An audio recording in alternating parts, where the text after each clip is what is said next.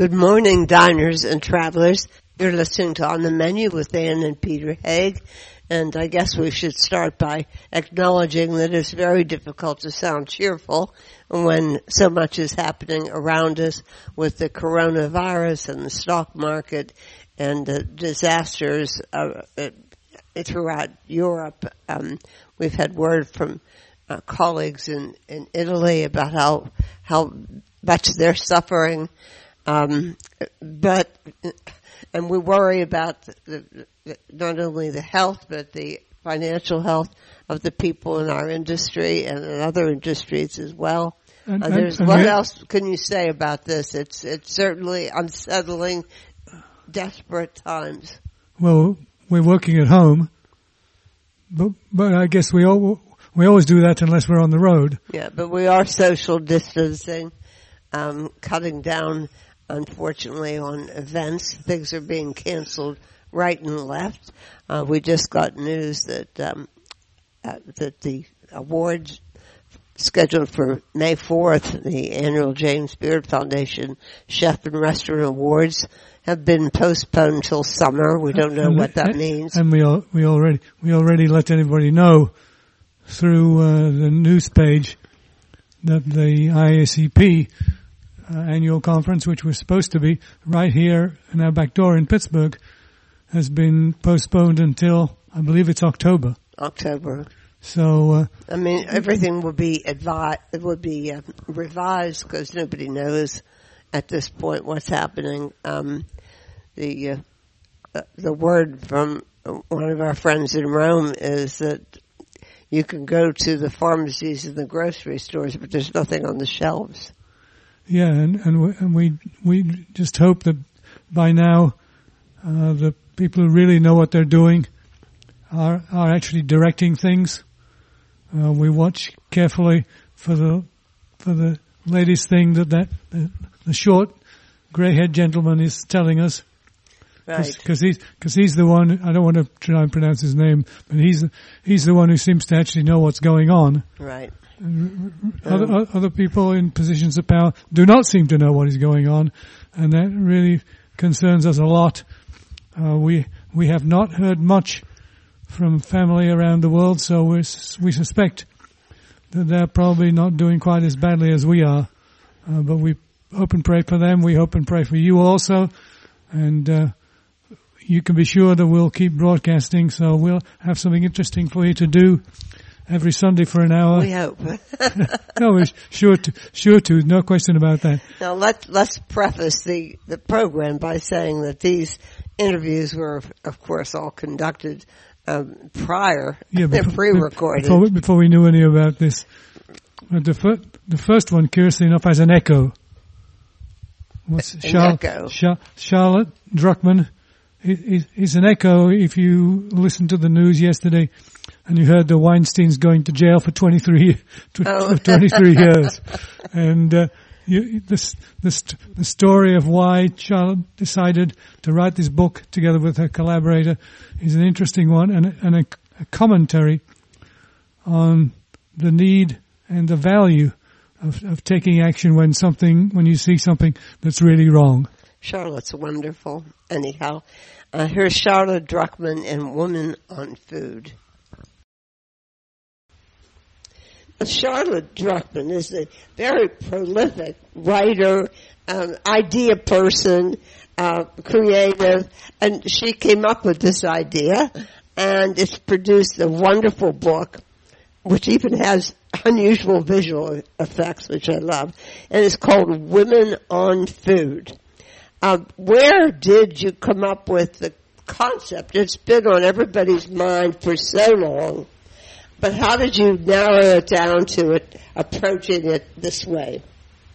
Um, well, a lot of what what sort of planted the seed for me was anger. I'm very motivated by anger. Yeah, so um, I found this in general to be true, but um, for me, when the Me Too, the sort of groundswell behind Me Too hit the food world, and we had the stories about Mario Batali and oh, Ken yeah. Friedman, and that come out, it was really the first time that I had stopped to think about, you know, I had always thought about the way chefs were treated, women chefs were treated, but I hadn't taken a moment to think about how I, as a food writer and a woman, had been affected and I guess how sexism in my own industry had had an effect on me and my career and the work I had been able to do and not been able to do and oh, how that carried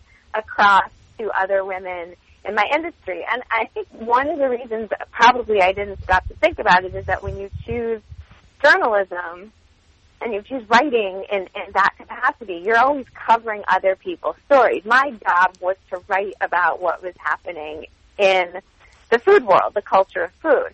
Most of us would not think to write about what's happening in our own backyard because technically that's not our job. Our job is not to write about ourselves, right? Our, our job is to go out and find the stories. And so it really, it sounds maybe like a small or a dumb thing, but it was, I finally sat down and started saying, you know, how has this affected me and my industry? And I just started to feel so, so angry because if you think about it, food writing as a genre is something that was built by women. And it wasn't even really our choice. It was the only thing we were allowed to write about pretty true. much. you can add fashion to it, but any of us who wanted to be journalists or write for magazines and newspapers, the one thing that we were told we could do was food because it was women's work. Men didn't want to write about it. Men didn't think they needed to know about it. And so we got shoved into that very sort of service journalism space. And if you look at what that's become and how much we made of it, it's incredible. Yeah. And I will also say, though, that most of that was done by white women because it really did not welcome women of color. So we can look at that legacy, but you, you also have to be honest about it and, and look at what wasn't included. But I just started to feel so angry that this thing that essentially was ours had been in the last two decades co-opted by men. If you look at all the major food publications and you look at who's publishing them and you just look at sort of whose voice is the voice of food, you see men.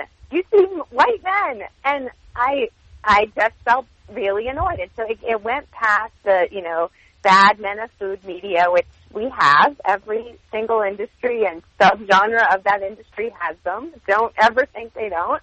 But for me, it went beyond there, and it went beyond things like what stories had I not even bothered to try pitching because I just felt like they would never be assigned Well, you, to me you've anyway. asked a lot of the writers. Let's point out that you have um, questions, uh, you have interviews, you have essays by 115 writers, chefs, critics, Yes. television So, stars, and, but- and eaters. I love that, and eaters. Yeah, either. So the book, the book started with originally for me wanting to do something to both honor and challenge the legacy of women's food writing and to have women writing today about food be the ones to do that so we could kind of carry it forward and mostly to give us the space to write the things we would like to write and the way we would like to write them. Like what would happen if we were all just allowed to do that? Because my theory was that you would see better content. You know, you would see better content if it wasn't branded, if we didn't have these editors with these bigger, what they would call missions, but they're pretty myopic, you know, getting in the way of the work that women would really like to be doing. Um, so that was where it started, and then it became clear that you know, again, I, I think I went to graduate school. You tell me about an anthology, and I just think you're sending me to do homework. Like I just think it's all going to be essays. It's also usually work that's already been published. So I think, well, why do I want a book that gathers stuff I already read and already Yeah. know about, and it's all essays? Oh no. Um, I think people have a negative attitude about anthologies because they just think that they're academic. Yeah, this is and, all you know, original. This is yeah, the- and they're not. You know, anthologies are, are tend not to be like great sellers. and I just thought, how can we, if we're going to challenge what food writing is and who women are and what we're allowed to do, we should also challenge the medium itself that we're going to use to do this. You know, it's, so you, you have to keep creating new models, I think, because we've seen that the old models are hemming us all in. So I really wanted to mess with what an anthology was in the first place because I just wanted people to get excited about the book and not be scared off by it, but also because I felt we should just continue that work of challenging existing stereotypes and models. And so that was where it started. And I also realized that if we don't want people reading a whole bunch of essays and that's what you think an anthology is, it shouldn't be just essays. And it doesn't need to be just about food writing because I think that could be a little bit boring for a lot of people, except for food writers. Um, so we could bring in other women who work in the realm of food. You can bring in chefs. You can bring in, you know, farmers. You can bring in entrepreneurs. You can bring in women, you know, women who interact with food professionally in a lot of different ways. And so that was sort of how I was thinking. I didn't want to do another book about chefs because I'd already done one. Um, so I like using the format of those questions that were thrown out to everyone because you could get a bunch of different women from different walks of life, you know, answering the same question together. Um, and I really love doing the interviews because those are women that I really, I really look up to. And some of them are writers, but they're writers I would not dare ask to contribute an essay because of you know where they are in their in their careers and their lives. It's just to me, it was like, how could I ask someone to write an essay for some scrappy experiment? you know, so it, and then there were women who aren't writers who I wanted to honor, and so I the, the interviews really allowed me to do that and to have that those moments um, in the book where you were getting to know someone who I think of as a legend, um, and have again have the format be a little bit different. So that that was how. You know, I mean, some out. of these. I mean, uh, reading through here, you, know, you do get kind of sidetracked if you know the people and you want to know what they're going to say. But you know, I haven't been in this field for so many years, and that you have writers in here and and and uh, chefs and whatnot um, that I never even heard of. And there's probably a reason for that, right? Yeah, well, you know, I I do think it's it's if you you know if you lack food at a certain point, it's just everything is changing and we have new talent coming in. Um, I it was very organic for me. A lot of this, you know, in terms of when I was deciding who I wanted to have write an essay or who I hoped would write an essay.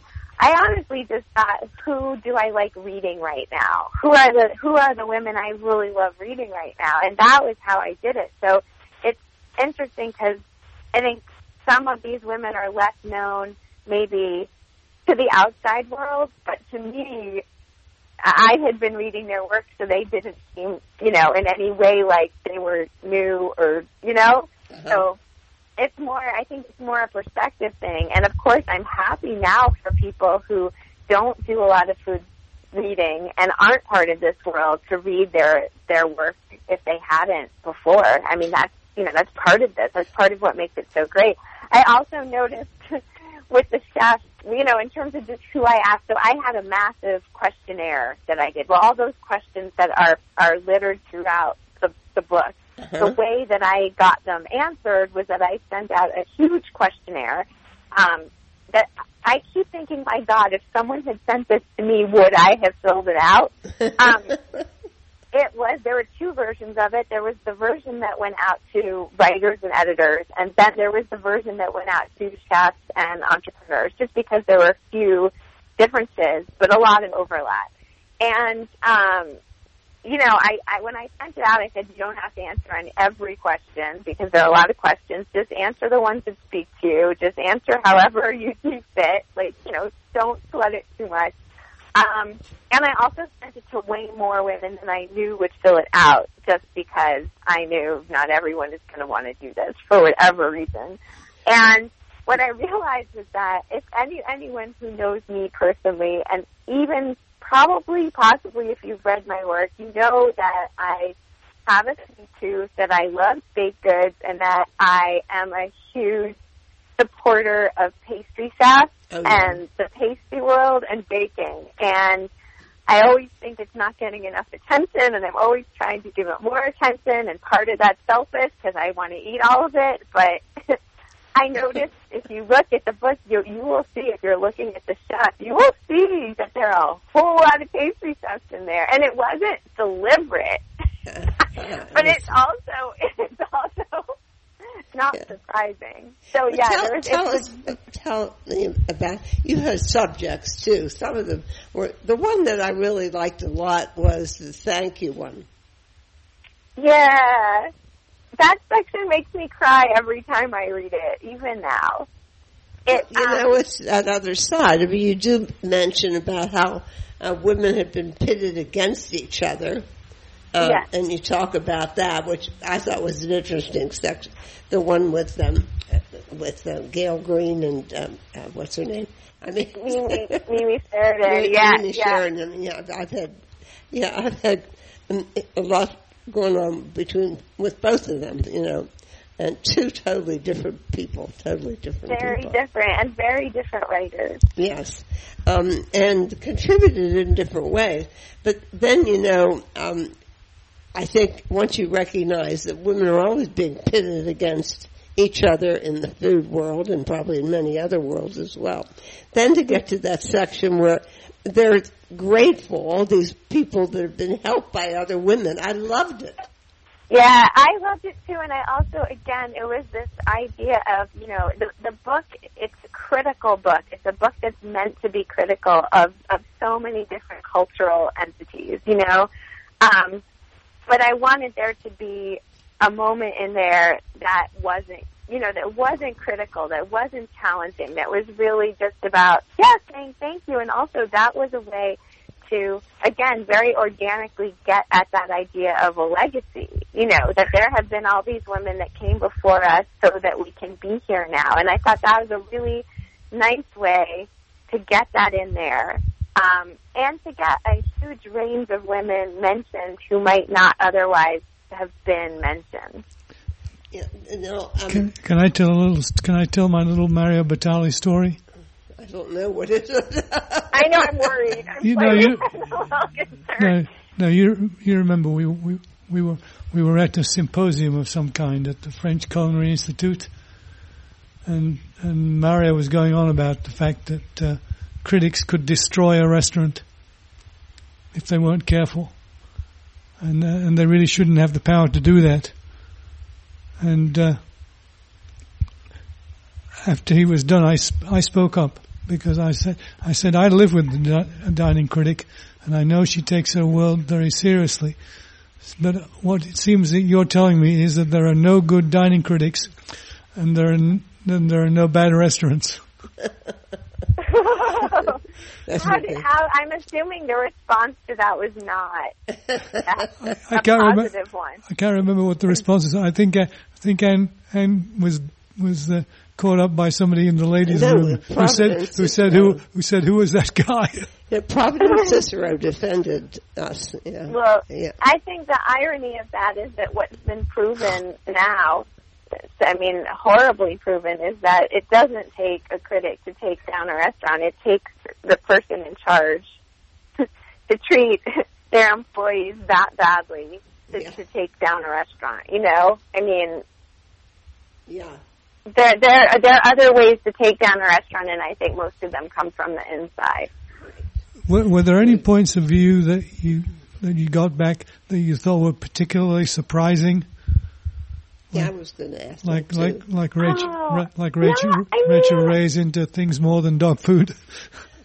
No, you know what I, I think what what's been nice is I mean this is so corny, but I think just to meet younger women who are reading the book, who are just were just getting started in the food world or are in the food world but they're in the their earlier part of their career, to have them tell me how much the book means to them. I think that that is such a powerful thing. I mean, it's also nice to hear it from my peers, but that becomes more of like a preaching to the choir thing. I think when when you hear it from younger people who are sort of just learning about all of this stuff.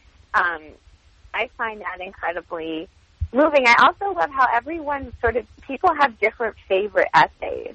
It's not like there's one essay that everyone has sort of glommed onto. And so I also think that's really interesting when someone tells you that, oh my God, I just love this essay. And it's like, oh, why? I want to know why because they're, all, they're, you know, they're all so different that I'm wondering why each essay resonates differently with each person. And also, I have to say, it's, it's nice to hear men tell me that they've even bothered to look at the book. oh, and then when when men, there have been a few who have said, "Wow, you know, this this is a, a great book." And you know, I obviously did not write it for men. I hoped men would read it because I think there's a lot that they can learn uh-huh. from it. But I I did the book for women, so it's just you know to, to hear that is also really nice. Now, uh, tell us about this section on horoscopes, which oh my gosh! I came across it and I didn't anticipate it. I I didn't expect it.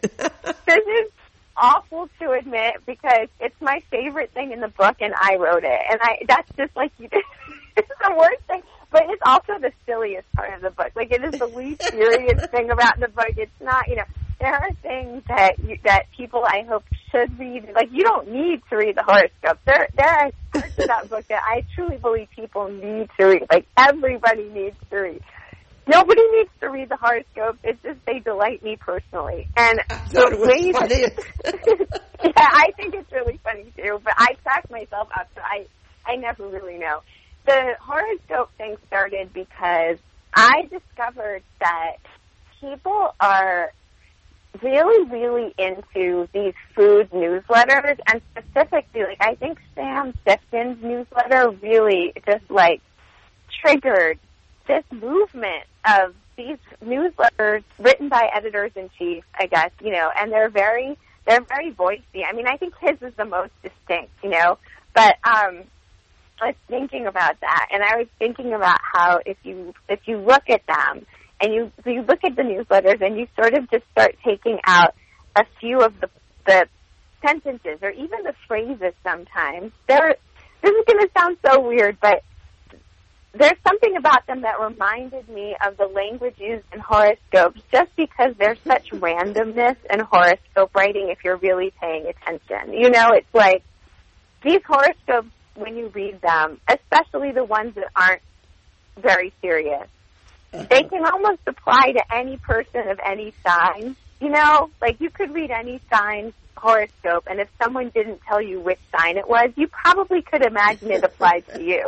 And I was thinking as I was reading these newsletters, and I do think it started with Sam Sifton, that he would just have these turns of phrases that were so funny to me or just so memorable. And I thought, you know, I wonder what would happen if you just started to turn these into horoscopes. And then I thought about it. Like I really thought about it. And I thought, well, here's an interesting thing.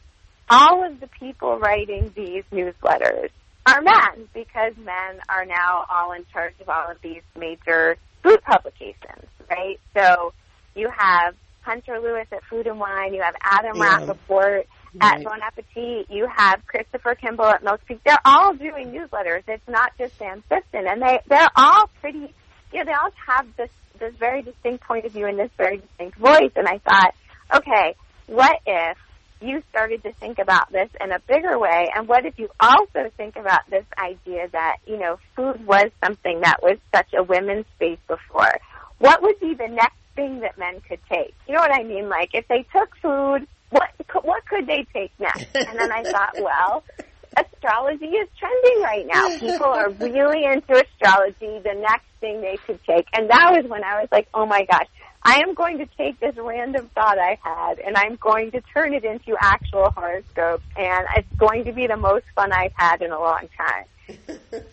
that was how that section came about. It was actually hard, like getting, because it's, it's really like I'm pulling phrases from each of these newsletters and putting them together like a collage. And you don't want to do it where you're using too much of any one's newsletter in one particular horoscope then, right? I mean, you don't, the really want, scary thing Yeah. about this is people actually believe in these things. When Yes, uh, when they eliminated the horoscope from our um, our alternate weekly paper, um, Yep, that, that they they got out. more emails um, and complaints about the removal of the horoscope call that, that, that of anything they ever had in the paper before. and that guy's Well, a man. He's a man. He's a man. Well, so that that yeah, that to me, people, I just love. I love that people love horoscopes this much. I love that people love those newsletters that much, and I love that there could be this connection that you weren't expecting. And I just, yeah, I just thought this can be something that is a fun surprise, but also makes its own statement about who sort of who owns what. Yeah. And um, Well, I mean, Yeah. one thing that, that we've had is I think that we've had, we were talking before we came on to record about uh, do we really, uh, have we seen any change? Because we've heard lots and lots of stories and lots of testimony and testimonials um, about uh, equalizing the, the women in the profession. Uh, and then we had a lot of guys fell over this Me Too stuff, you know. But I mean, how much progress have we really made as women in the hospitality industry? And you've had some ideas on that. Yeah, I don't think that we have made as much progress as we have noise. hmm Um, and I think we also have to remember that that when you live in the bubble of your own industry, the noise you're hearing is often an echo chamber. Yes. So it's hard. It's hard to gauge outside of our space, whether it's food media or the industry itself, how much is actually moving. You know, and especially I, for me, I live in New York City, and New York tends to be a place where people are much more outspoken, and we're having these conversations earlier. And you know, it's actually harder to have a business here. This is actually interesting. It's harder now than ever to open a restaurant here. And so if you're a restaurant that's trying to do something with a different model and you're really trying to sort of change the infrastructure of how a restaurant is run, which I think is a huge part of this. I think the way you're going to see change in the industry is if you start seeing more models of how these businesses can be and you have more models owned by people who were disenfranchised from the mainstream restaurant model. Um, that's harder to pull off in New York. So it's like we're screaming louder in New York, but I actually think that if you leave New York, you will find smaller cities where it's possible for people to actually try to build a different kind of restaurant. Um, which Well, is we, we would hope about. so, but it's tough all across the board because of the shortage of um, of workers. I mean, it's it's really on, on all levels, and it's going to be really hard in uh, England, you know, because they just came Yeah. out and, and they put the category of um, uh, hospitality worker in the lowest possible category. the lowest. Yeah.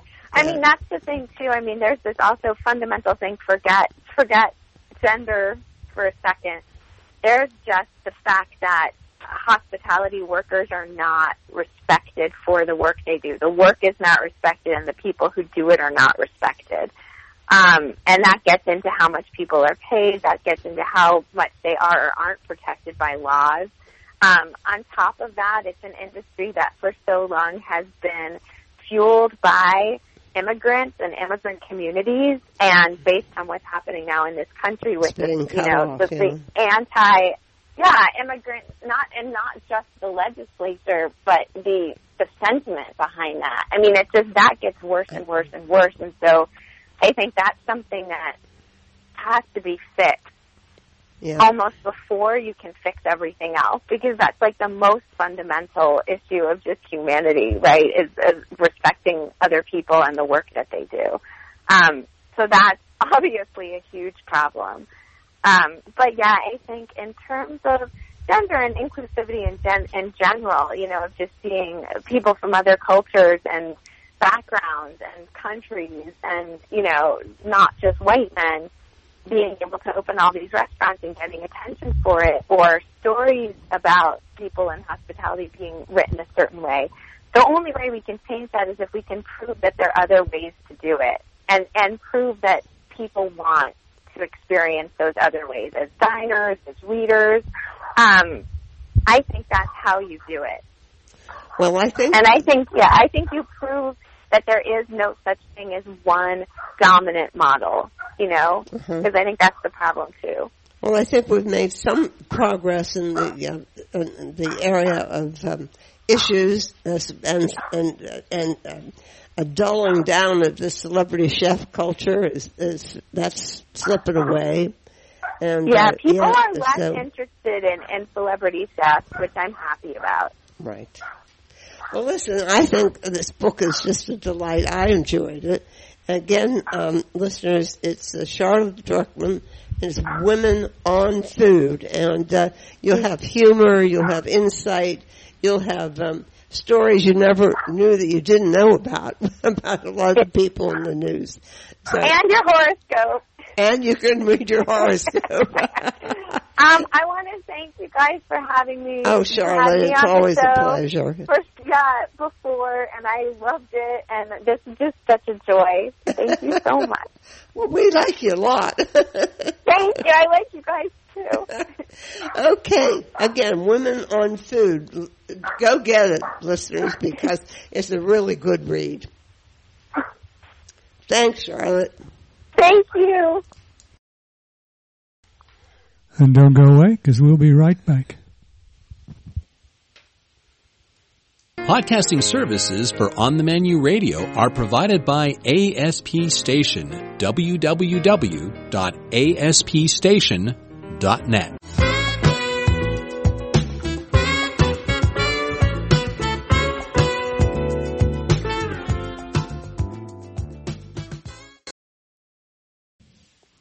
Welcome back. I mean, our next guest is probably very apropos because as we're getting advice about what to stock up on in case we're quarantined or locked down, one of the things that everyone recommends is beans. Be they canned, frozen, dried, whatever.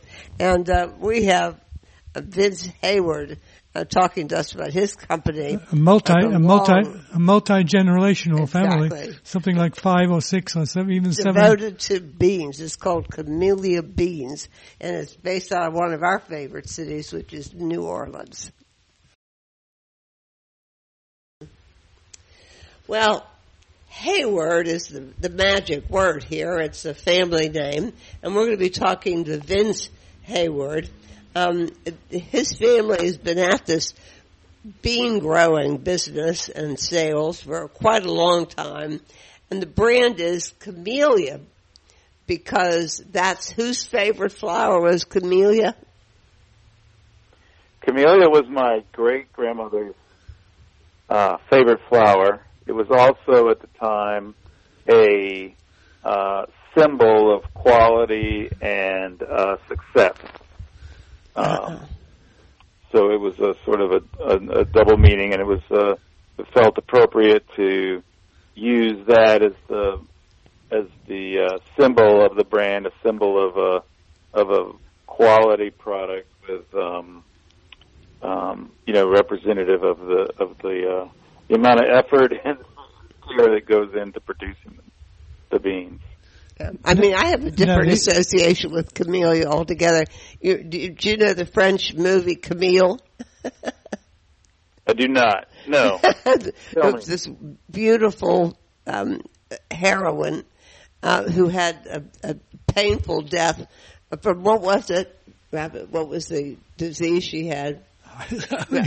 she was getting the movie. She's gasping and choking and dying. so I, I think of sounds like a, sounds like a sounds like a good movie.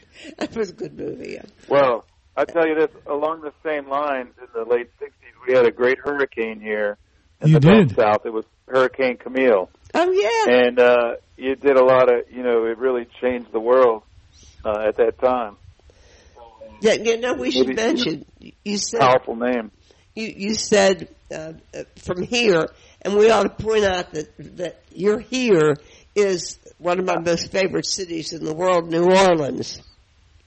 That's right. Nolens, Otherwise, Louisiana. otherwise known as the Big the Big Easy or, Big Easy. or the Crescent Big City Easy. or whatever. But but but I'm I'm proud to say the the founder of your family dynasty in food came from a different country. Yes. Yes. Do you want to tell Um, us the family story? Well, um, you know, one of my great grandfathers was um, um, in the West Indies, and uh, had originally come from um, Great Britain, and, and made made his way to the West Indies for a while, and it was there where he learned about beans, um, the cultures that consumed beans, uh, the health benefits of them, and then uh, he eventually made his way into the city of New Orleans, into the United States. And um, when he arrived, he brought that that knowledge and that care and concern for um, edible beans with him. And um, we've been in the bean business essentially ever since uh, he arrived here in the uh, in the late 1800s. You know, with such a long family history, did you ever consider doing anything besides beans? No. I'm, I'm completely unqualified for anything else. That's a, that's a nice way of putting it. But you're smart enough to know that you should let somebody else grow these goddamn beans. so, Yeah, so, yeah. So, Well- so you're not you're not totally involved in beans, but pretty close, I guess. We're not farmers. Uh, that's a whole other art form. Yeah. Um, you know, we've the the farmers that we work with, we work directly with and very closely with for decades, and in some cases generations. Um, and really, that's been the success of our company and our brand is a, a very intimate working relationship with um, the sourcing, where they come from, how how they're grown, who's growing them, et cetera, et cetera. Now, And where, you talk where about the Camellia Standard. What is that? Well, uh, it's a good question. We're, you know, we're known um, in the industry as a sort of a group of of um, of buyers and purchasers of of beans as being very selective about what we're willing to accept into our facilities um, because we've spent a lot of time and a, and a lot of effort over the years understanding exact the exact varieties and the qualities that we want um, in our packaging, so that our consumers will get a an, an experience consistent with what they've grown up with for many many years. now So, where where are they actually grown, Vince? Are, are they, Um, well, depending on the variety, they're grown all over the United States. oh, okay, all right. So it's not so it's not just Louisiana. No. In fact, we don't grow beans in Louisiana. Yeah, I didn't think um, they did. As a rule, there Louisiana is great for things like sugarcane, and uh, uh, we do a lot of rice farming, um, and uh, even maybe sweet potatoes. But beans don't grow very well in Louisiana. We have our climate is a little bit too humid. Right, Um, right, right. I was, I was, I was, yeah. I was assuming that. That's why I asked the question because it puzzled me just a little bit. But you do rice, and of course you're right in the heart of the beans and rice territory, huh? Yep, yep, yep, yep, yep. We eat a lot of beans. We eat more. Uh, you know, we're we're known for the dish of red beans and rice, and uh, we eat more red beans in in Louisiana than any other any other place in the country. So we go through a lot of beans. We just don't grow any of them here. And and the, Beans are having a sort of a heyday all of a sudden because everybody realizes Sure. how nutritious they are. Yeah. Well, um, you know, we were we were plant based protein long before that was a sexy term. Uh-huh. So yeah, they, um, as people are becoming uh, more conscious of the of the uh, the food they consume, um, more conscious of where it comes from, and and sort of health health benefits and effects. Uh, beans are once again sort of um, having a bit of a renaissance in terms of um, becoming an important part of people's diets for really good reasons. Yeah, I mean, they're making all kinds of other things out of beans too now. Sure. Well, it's um, you know, it's a great replacement for highly refined foods, or if you if you don't want to consume um, um, animal products or or wheat based products, they make great alternatives for a lot of those uh, for people who you know are interested in in in trying to keep um, keep have less of a refined processed uh, food in their diet. Now, I mean, you grow pretty st- straightforward beans, not any exotica, right? Right. So uh, we grow we grow 20 different varieties of beans that we sell all through the United States. Um, but all, all of those varieties would be ones that that are would you know generally considered mainstream. Um, we we're we're not a sort of specialty farmer with with varieties that are are all that unique. Um, but it, that's not that's not what we bring to the market. What we bring to the market is a very um, um, high quality, very sort of uh, selected, um, you know, lots of of of uh, the varieties that we do sell. So we, you know, our number one seller is our famous New Orleans red bean, light red kidney bean, and um, we most of our time is spent sort of sourcing and selecting and and making sure that we we get the best that's available. No, um, I'm trying to, now I'm leafing through this booklet. You have a, a, a nice little recipe book called Feed Your Soul. Yeah, yeah. and it says there's one of these beans is your signature bean. It's your uh, star. Isn't it a white bean? Sure, we do several varieties of white beans. We do navy pea beans, great northern beans, lima beans. Um, uh, but typically, when people say in, in Louisiana, if, if you're cooking white beans, you're cooking either uh, navy pea beans or great northern beans. It's a very, very popular dish here. Yeah, I mean, I'm I'm worried. I didn't have my black eyed peas for New Year's this year. I had It's never pork too and late to sauerkraut catch up. though. Hmm?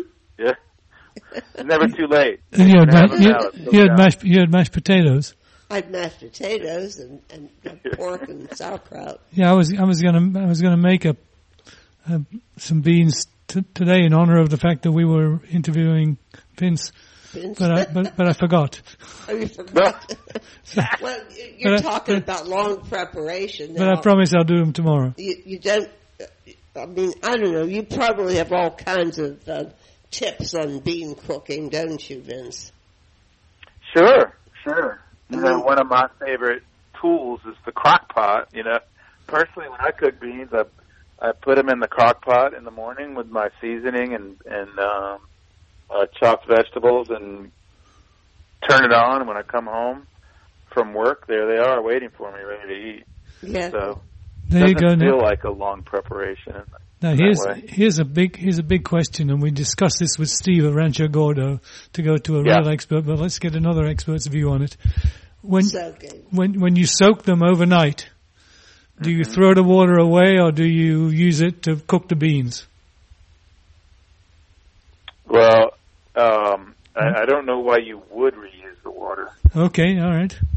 um, the first of all, just from a from a um, very basic perspective, um, beans can be dusty. So you're you're washing the dust off of the off of the beans while you're soaking them, or sort of anything that they may have come in contact with. So I wouldn't necessarily want to use the water Oh, okay. Okay, so just from that perspective. And then uh, Interesting. but wouldn't Yeah, you wouldn't, don't you rinse them first anyway? I mean, I I rinse mine first, and then uh, and then Yeah. I then I and then uh, I put them back in fresh water. yeah, and, so- and yeah. soak them So the- overnight in water that's clean. The idea of yeah, the idea of soaking them is to partially rehydrate them. Right, right, right. Yeah. So they don't really become fully rehydrated until they've actually been in boiling water. Okay, all right. So um you know, soaking them can can start that process. Although I will tell you, in my experience, it doesn't dramatically alter the cooking time um, necessary to cook a pot of beans. I mean, I, I never. Everybody's so involved with these uh, Instapots and all this, Mm-hmm. and why? what? How complicated is cooking a pot of beans? Not very. No, the Instapot gives you the the benefit of pressure cooking. You know, I I use a pressure cooker Mhm. um, to cook beans, and I just enjoy how it speeds up the, you know, the time um, necessary. You can definitely cook a pot of beans in half hour or an hour at the most. Um, and the you know the, the Instapot just sort of automates that process, and and I think maybe takes a little bit of the fear away from using a pressure cooker. And it's you know it's, it's easy. Well, you know, I mean, you say it's easy. I have one of these programmable multi cookers. And I Yeah. took it out and I read the instructions and saw all the And things put it back. you do. I put She it put it back in the box and it's in a cupboard. Yeah. I think we all have like a closet full of appliances we've purchased and not. My air fryer is in that closet. I oh, I haven't done that I've never yet. used that thing. yeah, I've resisted the air fryer. Yeah. Somebody keeps wanting to send me a, a toaster oven that also is an air fryer. I can't, Right. I can't Uh, get my head around it at all. The, the the funny the funniest thing was the lady who sent coffee who sent us no the one the one who she, she sent us a glass kettle, and we thought well we won't, we won't, we won't use that immediately because we have a glass kettle in the kitchen already. So we put it in the closet where everything goes. Guess what? Sure. there was one like it there already. the, the, the, the, the kettle had been breeding. Yeah, well, I, I, I think I, I, once I think I have my George Foreman grill in Yeah. the back of my closet too. Yeah. Listen, I have one to top that one. It's on, also in the cupboard. It's, it's a disposable grill. It's a one-time use grill. oh, there you go, with the charcoal in it already. I guess the Yeah. idea is you could, it's light enough you take it off to a picnic and then you incinerate it. It's I once did a funny, you know, You the want- awful gift guides. You want, one- you want one? Send it to you. but I, I once did a roundup of all these crazy things that they had come out with with the um, for the kitchen, and Yeah. I mean, you have no idea how, how bizarre these things are. I mean, Sure. there's a whole thing that's only designed to crack eggs, and it, it's. Oh wow, It just an egg cracker. It, it, it's actually It, just. it was, oh, my- it, my- was- it was, my in, it was invented by a. used it as a soap dish. It was, it was I would like an egg cracker. It was- I'll have to it was- Oh, it up. a, a piece of plastic with a ridge on it, and you just hit it. That's all. It, it was invented. by- It was invented by a marine, if you remember. Yeah, I know. Oh boy. Well, okay, Vince, um, and we we got all the serious stuff about the camellia beans. Do you have any funny bean stories you'd like to share before we part ways? Oh, a funny bean story. You kind of put me on the line, it, you know, on, the, on the spot here. You know, beans inherently aren't that funny. You know? I think you know. Of course, a lot of people like to joke about uh, you know if they eat beans, it gives them gas. Oh yeah, and uh, you know, and uh, uh, you know most most men enjoy that actually, and I think that's been a big part of our success. I joke that you know uh, one of the reasons that we sell so many beans is because there's a lot of men that you know live in the South that just love love that aspect of it. They So- do. That's pretty funny. I didn't know that. I'm con- I'm convinced that's part of it. Well, back back in the day, as they say, back in the Victorian era and earlier, yeah, yeah, you probably if you if you read books like Pride and Prejudice and books like that, sure. it was always Sure. it was the custom that after dinner had been completed, the the ladies would remove themselves Yeah. because because of the vapors. Right. there you go. So so the gentlemen re- remained in the in the dining room with their with their vapors and their Yeah. their their Oh, after dinner drinks and their cigars. And their, Sure. and their, their and their wives were vanished because they they weren't they weren't up for the beans.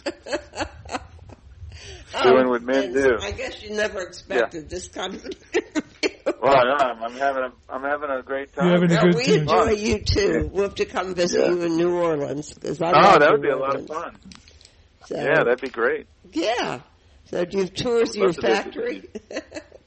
Yeah, we could yeah, definitely I'm sure make you that would. happen. Yeah. Now the que- here's the here's the biggest question: Is Drew Sure. Brees your spokesperson? so, Drew Brees was um, talking about how he enjoyed red beans and rice and how he cooked them on Mondays. So we put together this wonderful gift package and sent it to him.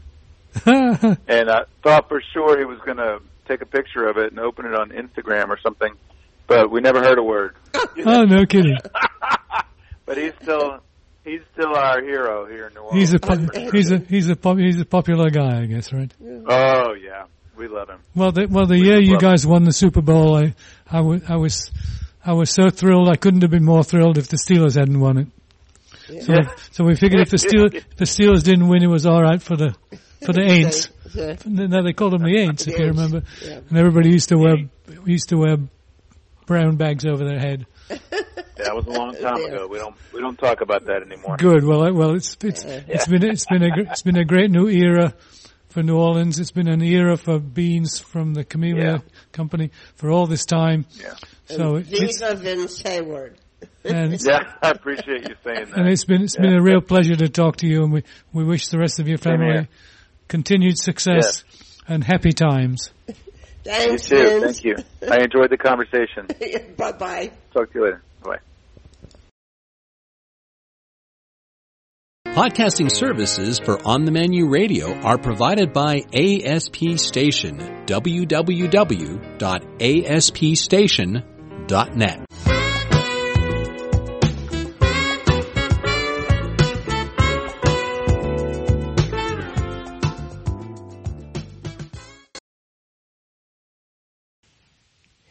Well, and our next, next, next, next, our next and last uh, session here or segment is uh, Stephanie Noell, who's it's spelled Noell, but it's pronounced Knoll, and she's the special um, collections librarian at the University of Texas San Antonio. And I got so excited to find out that not only does this place have the most spectacular uh, old, old, old um, Mexican cooking collection, but they're gradually putting it all online. So after the interview, I frantically called um, people I know who are Mexican Americans who like to cook Mexican, so they could actually get recipes that their great grandmothers actually, or even before that, cooked. Anyhow, here's Stephanie Noell's um, segment talking about the cookbook collection at the University of Texas, San Antonio.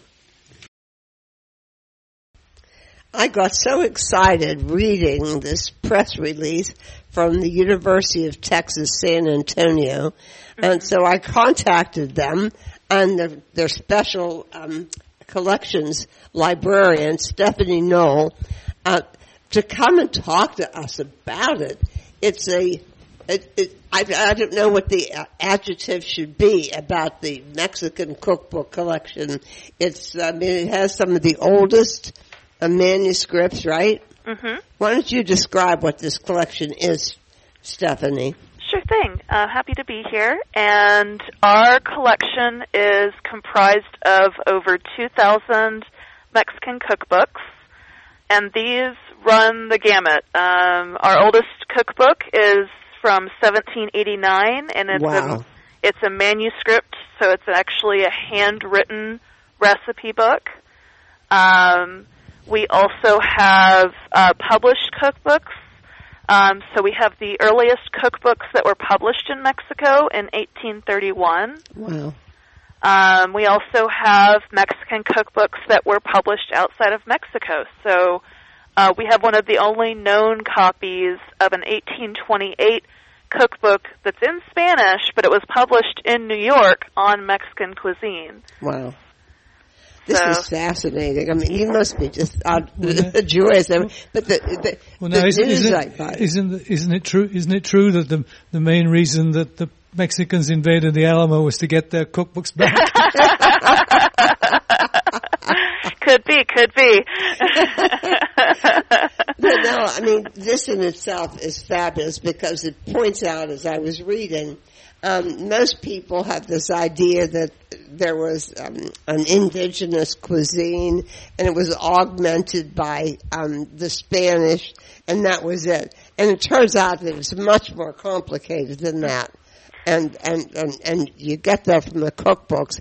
But what excited me was that pretty soon it's not just somebody wandering into San Antonio that will have access to it, but you're digitizing them and making them accessible to everybody online. Tell us about that.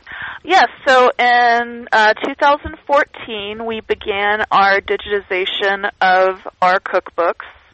Um, and since I began my position in last year, uh, in August of last year, um, we have kind of revamped that process. So since I've been here, um, we've digitized 10 more cookbooks, but that brings us to a total of 50. So there are 49 manuscript cookbooks that are currently available. Um, all you have to do is go to the UTSA Special Collections page, find Mexican cookbooks, and that should take you to the the link for the digitized content. Um, so there's 49 manuscript cookbooks, and then also that 1828 cookbook I was just talking about that was Wow. published in New York. Um, since it's one of the only known copies, we figured we would go ahead and get that digitized too. Jeez. And, and, um, how exciting is this for you to, to, do you read them? Do you- Oh, I, yeah. Yeah, I've gotten to, I've, found out about so many interesting recipes and so many of our manuscripts. Um, I think just like at least my own personal uh, recipe collection feature a lot of desserts. So if you need good dessert ideas, definitely check out some of these cookbooks. Wow. And, and how many total do you aim to, to do, to put online? Um, we aim to get all 100 of our manuscript cookbooks online, and um, you know we're getting at least one a week done at this Jeez. point. So I think we can probably get those up by this time next year. Um, and then once we get all of the manuscript cookbooks digitized, we're going to start going through some of our older published cookbooks. Um, so that those are also available. You have this representation of early cookbooks in Mexico um, that are really hard to find, and they'll be hopefully soon available to everyone. now, I'm a little confused when you say you're drawing a distinction between a manuscript and what else? A book? A published cookbook. Oh, so, okay, okay. so manuscript is unpublished, Got it, got it. and Thank you. and then published. Those actually were put out by um, a publisher. Now, now I read somewhere, I think, that you also have Diana Kennedy's papers. Yes, she donated her personal papers to us last year, and wow. um, that 1828 book that I was talking about, Yes. that was one of her books. Um, she also has, I mean, she has quite the library, as you can imagine. Oh, she Um, did all the original research. I mean, she Yeah. went back to the original uh, um, sources. Yeah, so we we acquired about ten books from her last year um, during the same time that she was donating her papers, and we are in the process of preserving those and digitizing them as well. So hopefully those will be up sometime this year t- uh, too. She's absolutely amazing. We've interviewed her. Oh, Um, nice. I mean, when you think of how, when she went first to Mexico, a s- Mhm. single woman, you know, and did all this, it was just amazing. Yeah, she's definitely got some gumption, that's for sure. Did you interact with her at all? Um, because I just got here in August, we completely missed each other. Oh. Um, but I have connected um, with her to bring her on campus for for some of our classes. Um, so yeah, she's she is just a fountain of knowledge. And dynamite. Oh yeah, dynamite. for sure. So now, how much interest are you getting in this? I mean, I got so excited, but Um, we've gotten uh, uh, just. I'm I'm shocked by the amount of interest. I'm so pleased because um, we have we've I've given several interviews now. So I did one interview with Atlas Obscura. oh, did you really? I love that. Yeah, Atlas and then Obscura. Oh, they're they're so yeah they have their food page Gastro Obscura, yes. and so that was published on there. And then the Smithsonian wrote an article about us. Um, so that went up on the Smithsonian's magazine page, Uh-huh. and I mean it's just been incredible. I've I've never had this much interest in any of the collections I've worked with, so it's real. I feel very honored to be representing this collection because I, I it's it's like everyone else is getting to see what I see every day, you know. Oh, jeez. So I'm just so pleased. And what what has come out of this? I mentioned the fact that it's mu- the history of Mexican cooking is much more complicated. Um, uh, what else has come out as a result of all this original material? Um, I think for a lot of my researchers, it's a connection to their heritage. Um, so we have a lot of chefs come in, and for instance, um, we had a chef from Yucatan come in this week, Really? and you know he specializes in Yucatecan and Mayan cuisine, Wow. and so I just let him go to town on um, all of our Yucatecan and Mayan materials, and he was just so excited because you really, when you have all of the cookbooks, you know, kind of laid out, and you can really go through the recipes, you can see the evolution of these dishes over time, and it's just, you know, there's nothing like it. it you know, you instantly feel connected with your your your past. wow. That has to be exciting. Yeah, I've and I've used these materials for classes, and I've had students in tears um, going through these cookbooks because it's it reminds them of you know how their you know their grandmother made that particular dish, and it's just yeah, it's I feel very blessed to be in this position because I I get to have these meaningful moments every day. Well, Now, now you get interest from the United States, from people of, of Mexican background, but also from the country of Mexico. Oh, like sure. Yucatan, she just mm-hmm. said. Yeah. Yeah, okay. yeah. So we have we have researchers coming from from both sides of the border, um, and you know it's not just chefs. We also have food writers who come in. We have people who are researching foodways. You know, we have academics coming in, um, and then our students also. And it's so important for them because you know they they go here every day and they don't even realize what is you know just being stored right above them Uh-huh.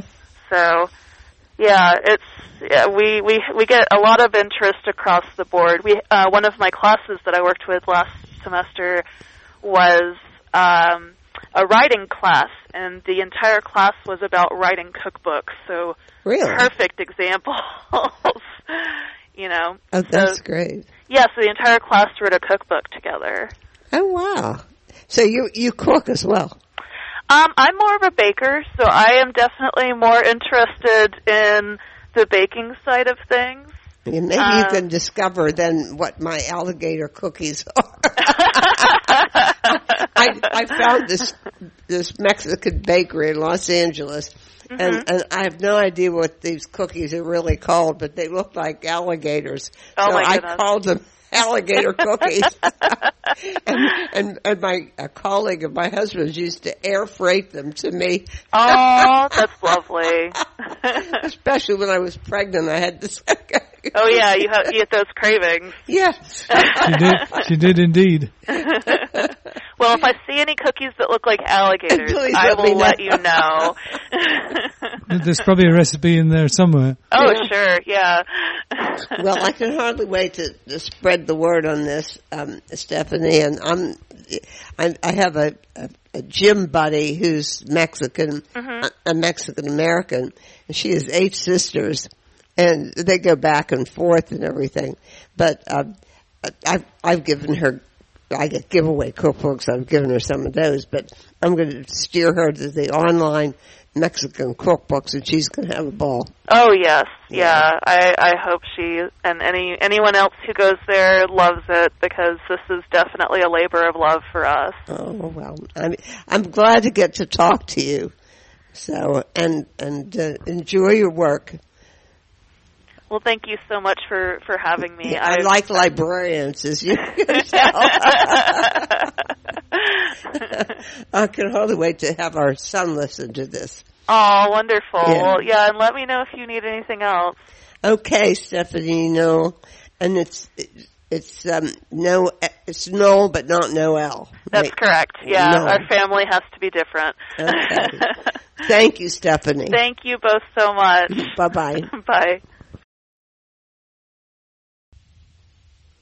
Okay, this, this this is the end. This is the end until next week, same time, same place. And we will be here because we're not. Here we are, the usual in- wanderers in- and travelers. in the me- going nowhere. In the meantime, we wish wish you and yours safe safety and good health. We hope, and uh, we'll be thinking of you. And we'll be back same time, same place next week. So not to worry, you'll have something to do next Sunday. Bye bye.